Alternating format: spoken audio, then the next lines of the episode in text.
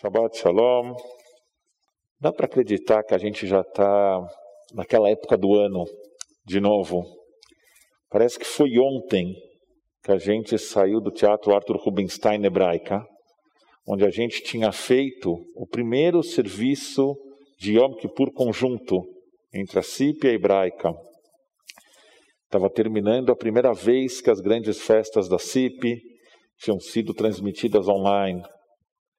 A primeira vez que a gente passava Yom Kippur sem a comunidade presente, e por isso sem aquele mar de Talitot que se forma aqui no final da Neilá. Parece que foi ontem, mas faz já quase um ano. A gente virou as doze folhinhas do calendário judaico e a gente está às vésperas das grandes festas de novo. Dessa vez, nem tudo vai ser novidade, nem tudo vai ser a primeira vez na história. E ainda assim a gente vai ter novos dilemas para resolver. Primeiro dia de Rosh Hashanah nesse ano cai no dia 7 de setembro, feriado nacional, e data prevista para duas manifestações políticas ideologicamente antagônicas, uma no centro da cidade e outra aqui na Avenida Paulista, aqui na Avenida Paulista. Todos os dias, os nossos jornais estampam, estampam notícias sobre a possível violência de lado a lado e a preocupação do que pode acontecer caso esses dois grupos se encontrem. Para quem conhece um pouco a geografia de São Paulo, o centro não está muito longe nessa direção e a Paulista está duas quadras naquela direção. Tem um texto lindo do Rav Nachman de Bretzlav, um mestre racídico que viveu na Polônia no final do século XVIII, no qual ele diz que a divergência é um ingrediente fundamental para a criatividade. Na sua leitura, seria a divergência que criaria o espaço vazio no qual as inovações, no qual as novas criações pudessem ocorrer. Do mesmo jeito que foi a retração divina, Tzimtzum, que criou o espaço vazio no qual a criação do mundo pôde acontecer, de acordo com o mito luriânico da criação. Então, na Kabbalah luriânica, tem essa ideia de Tzimtzum, que cria um espaço vazio. Deus se contrai, cria um espaço vazio, e nesse espaço vazio pode acontecer a criação do mundo. Rav Nachman fala de, de um jeito muito parecido. Quando duas pessoas divergem, também se cria ali um espaço vazio, onde a criatividade pode acontecer.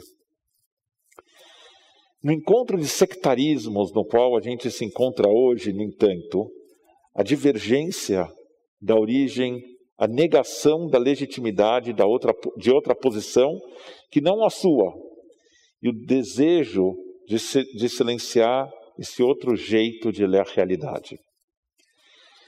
Cada um de nós, cada um de nós, porque a questão do sectarismo e da demonização do outro atinge cada um de nós. Escuta esse comentário e pensa na sua cabeça. Mas você não pode comparar a minha postura com o que o outro lado tem. Eles representam a negação de todos os valores da nossa sociedade. Sempre a culpa é do outro. Sempre a gente está certo. A paraxá dessa semana começa conclamando toda a comunidade dos israelitas. De uma forma paradoxal, ela afirma, logo nos seus primeiros versos, vocês estão aqui todos hoje, Nitzavim, quer dizer, está presente. Vocês estão todos presentes aqui hoje, perante Adonai, seu Deus, os líderes das tribos, seus anciões, oficiais, todo homem de Israel, suas crianças e mulheres, seu estrangeiro, do cortador de lenha ao carregador de água. Claramente a comunidade toda, está todo mundo lá, mas a pergunta que fica, a pergunta óbvia é: tudo bem, entendi, estão os, estão os, os chefões, aí depois estão os chefinhos, aí depois estão todos os homens, todas as mulheres, todas as crianças, todos os estrangeiros que moram com os israelitas, mas por que essa história do cortador de lenha ao carregador de água? Tem muitas explicações para isso na tradição rabínica. Eu gosto de uma proposta pelo rabino Bradley Shavit Artson. Ele diz que o cortador de lenha indica alguém que não tem maior respeito pela dignidade daquele com quem ele se relaciona. Que ele vê no seu oponente alguém a ser destruído, cortado, que nem se corta um pedaço de lenha, com argumentos ou com o uso da força, se for necessário. Os carregadores de água, por outro lado, simbolizariam pessoas com a capacidade de enxergar em todas as opiniões mananciais de inspiração, fontes né, da ideia da água, fontes de inspiração, potencial para que a gente aprenda um pouco dessa pessoa. Nos nossos equilíbrios internos, todos nós temos um pouco de cortadores de lenha e um pouco de carregadores de água. Que aspecto a gente permite salientar em cada momento? Isso depende muito, não só, mas depende muito do contexto social em que a gente vive. Quando a gente está num momento polarizado, como a gente está vivendo hoje, o lado cortadores de lenha acaba ganhando força e os conflitos ficam ainda mais acirrados. Então, cabe a cada um de nós criar as condições para mudar esse, esse contexto e permitir que a gente se comporte mais como carregadores de água do que como cortadores de lenha. Cabe a cada um de nós se permitir aprender algo com a manifestação na qual nós não iríamos nesse 7 de setembro, mesmo se não fosse Rosh Hashanah. Identificar algo positivo na conduta da qual a gente discorda fundamentalmente. Só assim, como preconizado por Rav Nachman, a divergência pode dar espaço à criatividade. O curioso é que a divergência dessas manifestações se dá pelo menos no nível retórico, sob o mote de uma causa comum. As duas manifestações, tanto a do Anhangabaú quanto a da Paulista, são, no título pelo menos, em defesa da democracia brasileira. A nossa paraxá termina com um desafio curioso.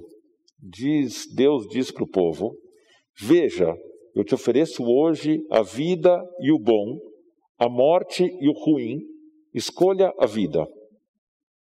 Eu não conheço ninguém que, dada essas opções entre a vida e o bom de um lado, a morte e o ruim do outro, escolheria a morte e o ruim.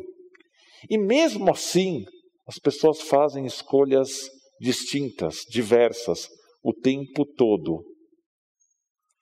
O que significa escolher a vida ou defender a democracia pode ser radicalmente diferente dependendo da pessoa com quem a gente fala. Assumir que alguém que toma uma decisão diferente da minha implica necessariamente um conjunto de valores deturpados, ignora a possibilidade de que essas, de que essas decisões simplesmente reflitam leituras distintas do que seja vida, bom, morte, ruim, e do que significa defender a democracia brasileira e o direito a uma sociedade na qual diferentes concepções possam conviver.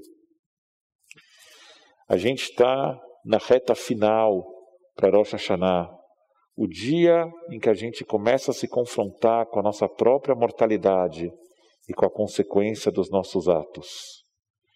Que a gente aproveite os próximos dias para exercitar o nosso lado carregador de água e a nossa capacidade de discordar com civilidade e respeito e de aprender até mesmo com aqueles de quem a gente discorda.